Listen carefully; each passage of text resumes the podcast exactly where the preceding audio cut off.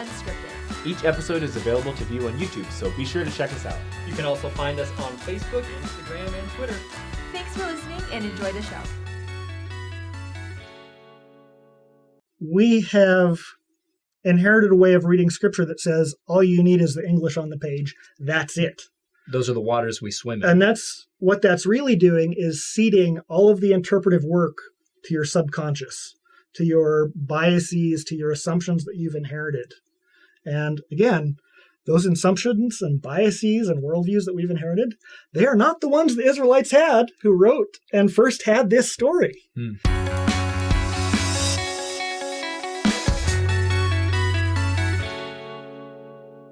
Hey everybody, we're back one more time with Ben Spackman.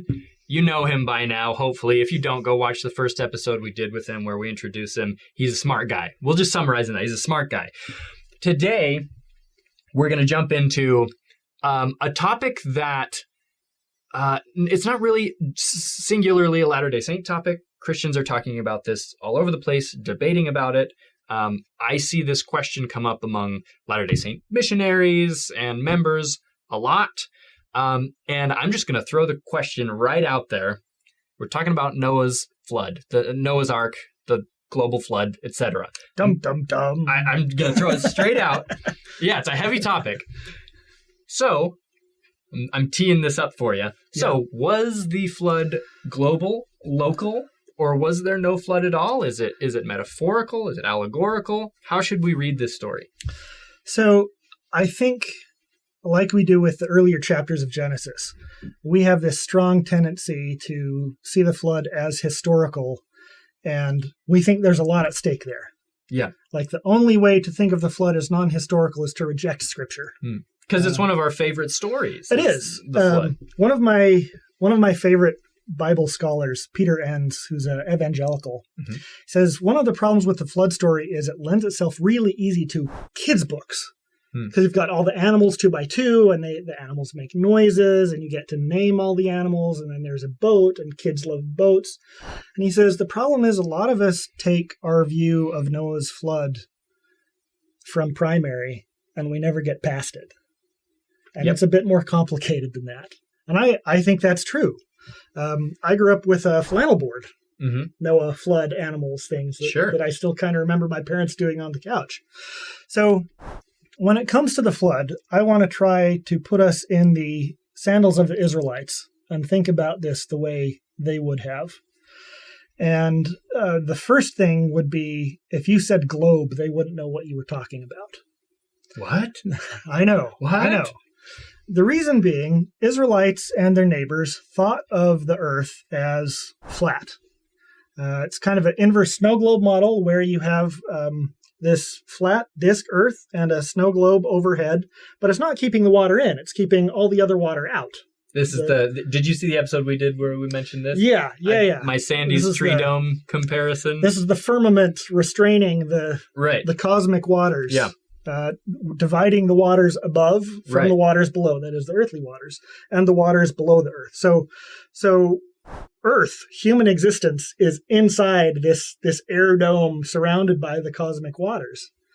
Um, and the dome's held up by you know mountains at the extremes, perhaps, and uh, so if you say a global flood, you're automatically bringing something to the text that's not necessarily there. Um, when they talk about all lands being flooded, we immediately think like, well, how could God kill all the people in Australia and, and South Africa and China? And you know, they, they didn't even know. And for the Israelites, they would say, What's Australia? Yeah. What is Australia? I don't know what you're talking about. So um, a lot of people want to try to solve these problems by saying it wasn't a global flood, it was a local flood. And I think, well, you can make a few arguments in that direction. I mean, the Hebrew word for land, eretz, usually doesn't mean like the entire planet, the globe. It- It means like a piece of land. So Okay. oftentimes it just refers to the land of Israel. Okay. Um, but I don't think that gets us very far because if it really is a limited scope flood, what do you need all those animals for? Right? Every, every animal, two of every single ti kind of animal.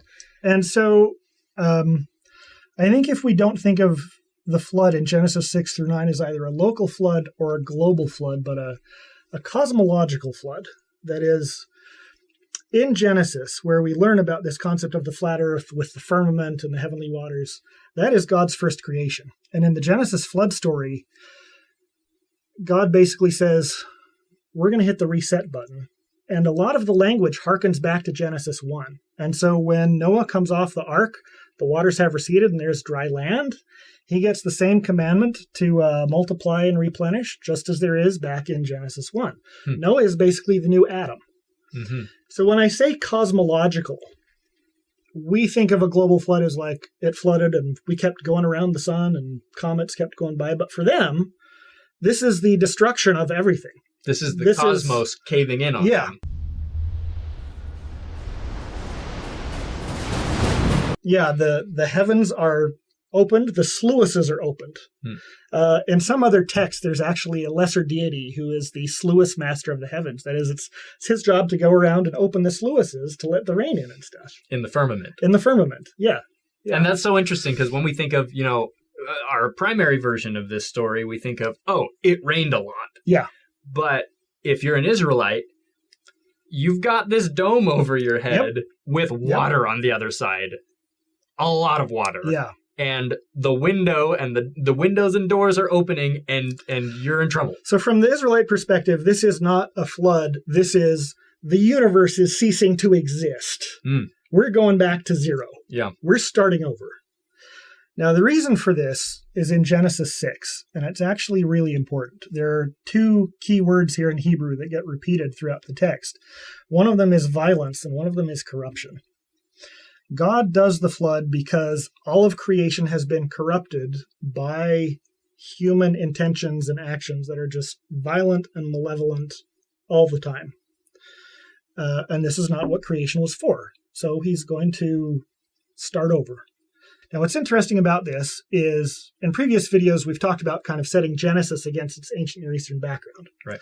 And most people know that Egyptians and Babylonians and Sumerians, they had their own kind of big flood stories. And usually we say that to kind of mean like, oh, well, the flood happened and the Bible's the true version, and they also had their version. But They're all based on a nugget of Yeah. truth. their versions are actually much older. Okay. And in some of these other versions, you've got uh, multiple gods at the top and kind of a tier of gods. You know, they're the senior gods and the middle class gods, and they're the slave gods, and then there are humans down in the mud.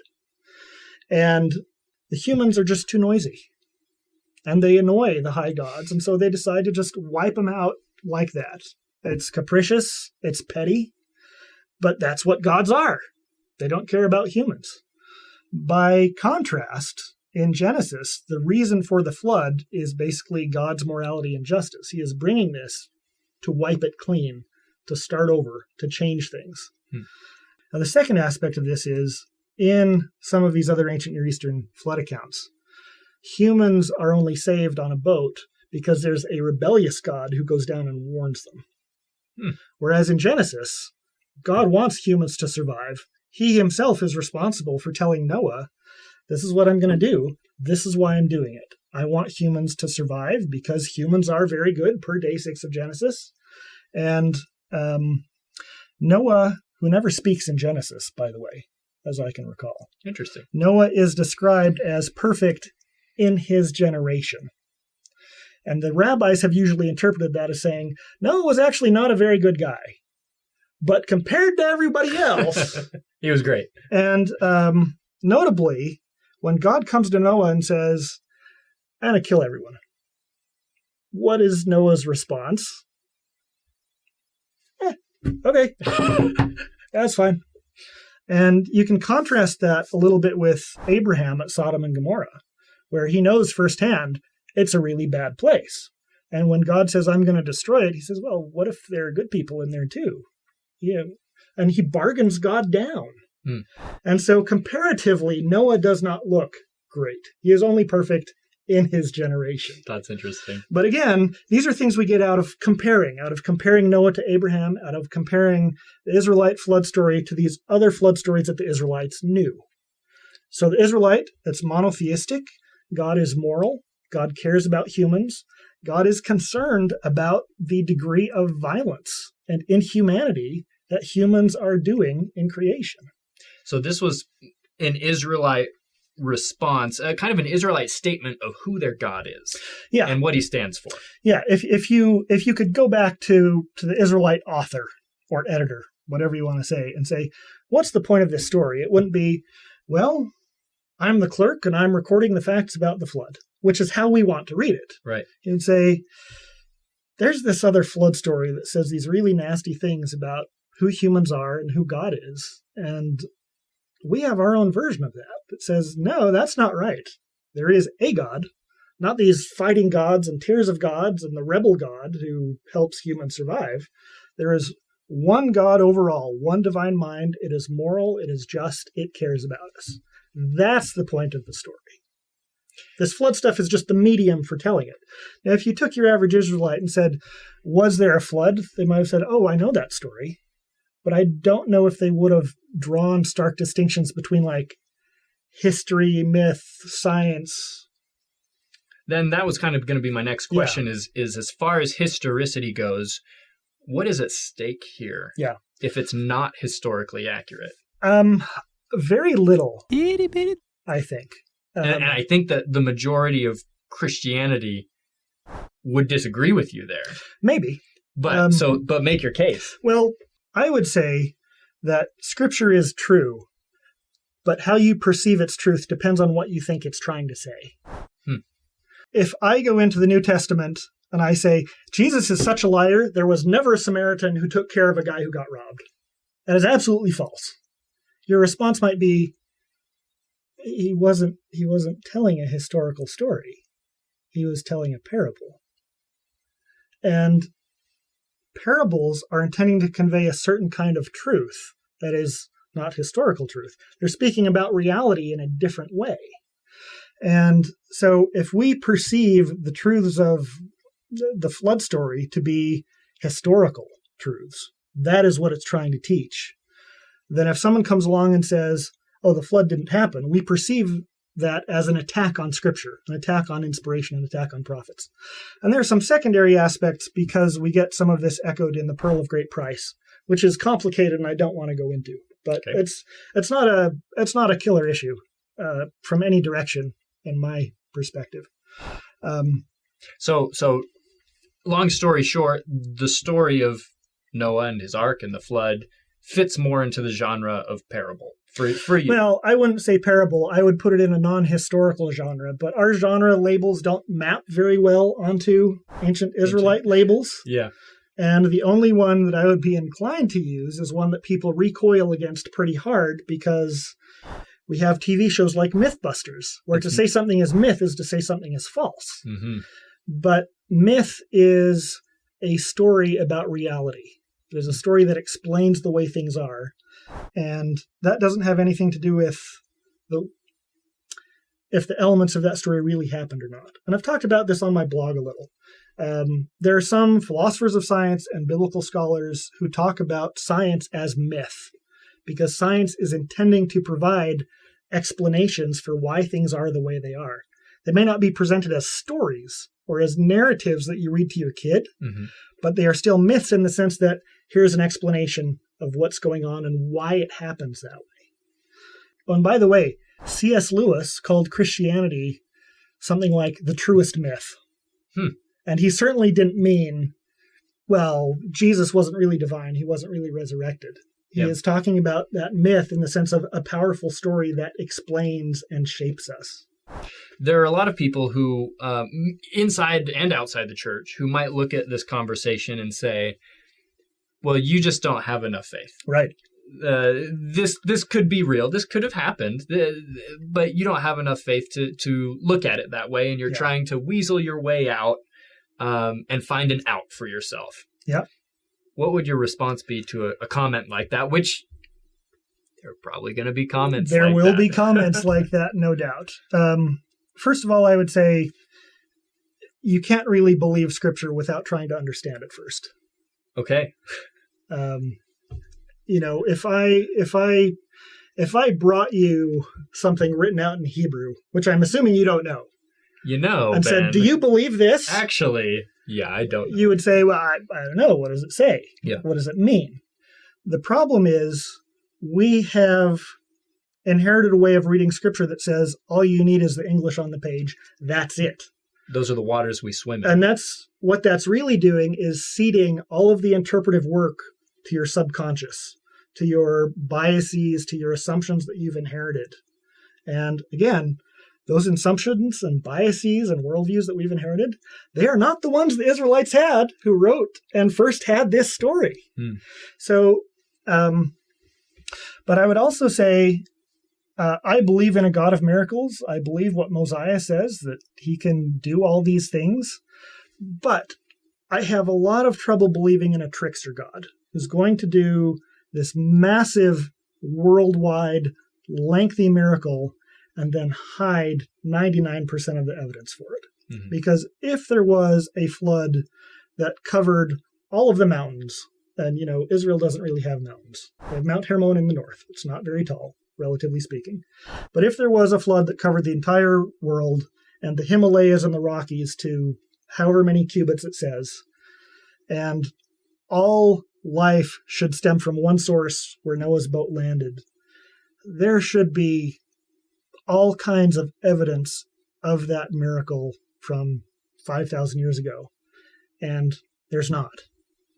And some Latter day Saints have tried to get around this. There was one who actually wrote an article about God teleporting the kangaroos back to Australia.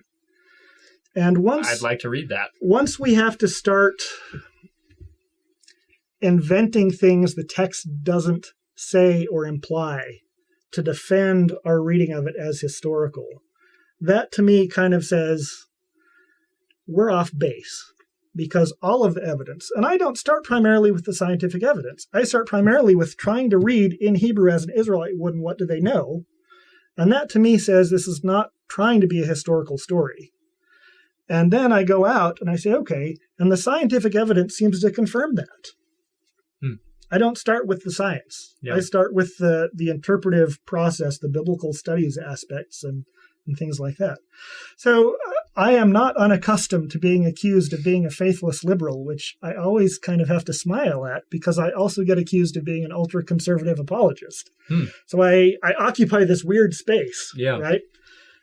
I just want us to get to what Scripture says and means.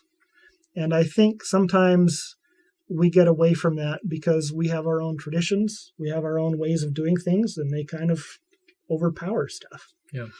Um, getting back to Scripture is a very conservative thing, even if what Scripture actually says is kind of uncomfortable or non traditional in some ways. Yeah. There's this idea of the baptism of the earth Mm, that is yeah. pretty heavily LDS. Mhm. There's actually a good article on that from uh, the Religious Study Center. But my my take on the baptism of the earth is, I agree that baptism is important, but how far does that extend? We don't baptize animals. Mhm. We don't baptize plants. Why does the earth need baptism? Does the earth have a will? Has it sinned? Does Do it need to can do- it repent? Do we need to do temple ordinances I for the earth? I mean the looking at the flood as the baptism of the earth, it's a really easy analogy to make, especially if you think baptism is important, baptism by immersion, right? Yeah.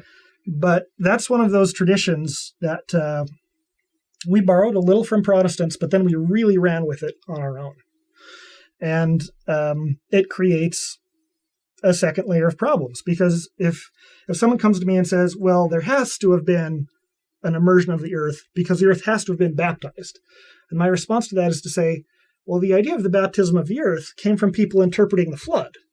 So Hmm. you can't use the baptism of the earth as proof of the flood because the flood gave rise to the baptism of the earth. That's Circular. that's circularity right there. Hmm. So, but you know, John Widtsoe, who struggled with this as a scientist, said maybe it just rained everywhere at the same time, and the Earth was for a very brief moment covered with you know a quarter inch of water.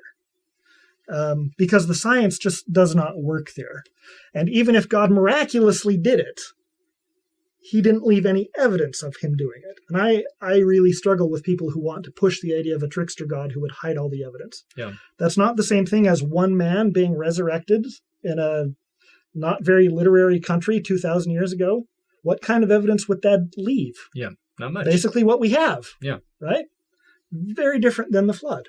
So, um, So, as you've mentioned, we're really fighting against tradition here with this idea.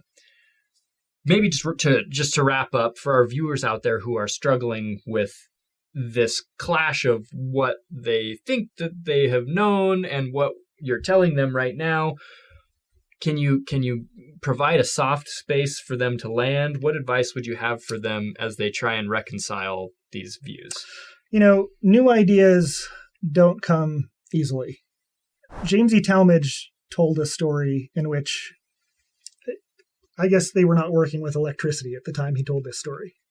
But he told the story of a lamp salesman who came in broad daylight and tried to tell him, Look how great my lamp is, and your lamp's terrible. And he compared him to another lamp salesman who came along at night and said, Oh, I see you're, you know, you're a student, you're reading. That's nice. I've got a lamp for sale. And he turned it on and he said, he didn't say anything bad about my lamp, but showing me how great this other lamp was, I really wanted that lamp. I don't present any of this stuff to undermine people's faith or give them something new to struggle with. For me, I have come to this over, you know, my 20 years of study in, in history and ancient Near East and all this other stuff because I went, that lamp is so much brighter. I can believe, I can accept scripture, I can preach scripture, I can accept science. It solves so many problems and it doesn't feel unfaithful to me at all. Again, because of how I understand the nature of scripture and how we should interpret scripture. Hmm. So for me, it's just a much brighter lamp that uh, solves a lot of problems. Yeah. I don't expect other people who hear a 10 minute, you know, YouTube video to go, oh yeah. Yeah. Because it didn't happen that way for me. Sure. A- and, you know, most people can't replicate my six years of graduate study in Assyrian and things like that. But when you see all of this laid out, it's a bright lamp. Well said. Thank you. I appreciate that. I appreciate you being here. Do you have any final thoughts? Are we good to go? I think we've covered just about everything. Yeah. Again, we've only scratched the surface of this topic, as as per usual. That was with- sarcasm. with, Ben's with Ben's episodes. Um, but as always, check out his his his work, his blog, his uh, firesides, his presentations. They're on the internet. We'll leave some in the description for you to check out. But uh, go check that out, guys. Thanks for being with us, Ben. Thank you for being with us. It's been a pleasure. We'll see you guys next time. Thanks for listening. If you want to watch our videos, check us out on YouTube or shoot us a message on Facebook, Instagram, or Twitter.